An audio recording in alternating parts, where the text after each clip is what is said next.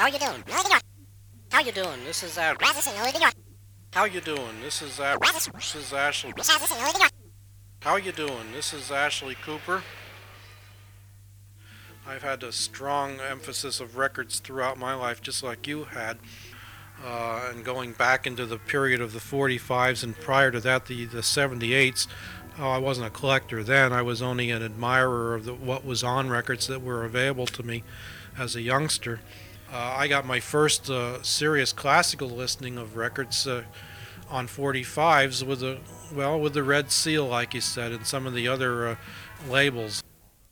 I had a relative or have an aunt that, that that's been a music uh, teacher, and it was the, uh, the material that she had back in the early 1950s on 45 RPM that I got to listen to when I used to spend vacations in the summer at uh, their home up in the Wilkes-Barre area.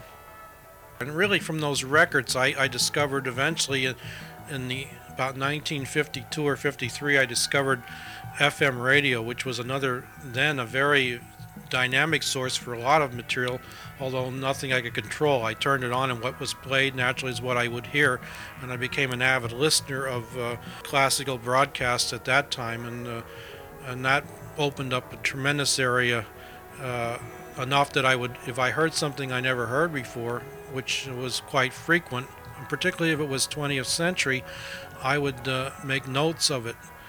That maybe someday I could uh, get a recording of that. That even when the time would come. Well, that that happened for me later on in the uh, early 1960s after I got my first stereo.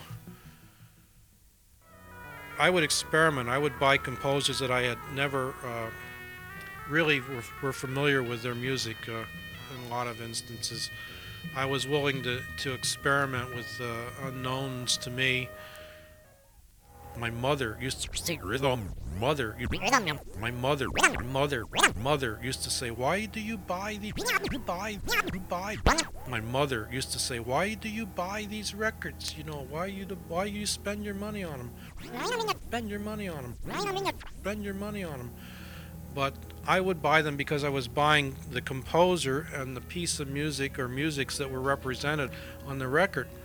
My library is based on that. It's based on composers by uh, their compositional efforts.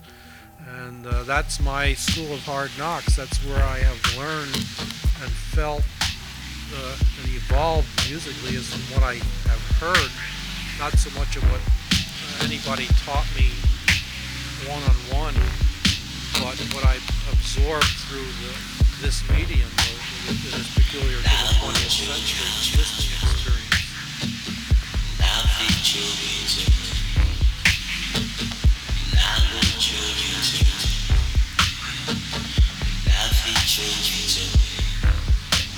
Yeah.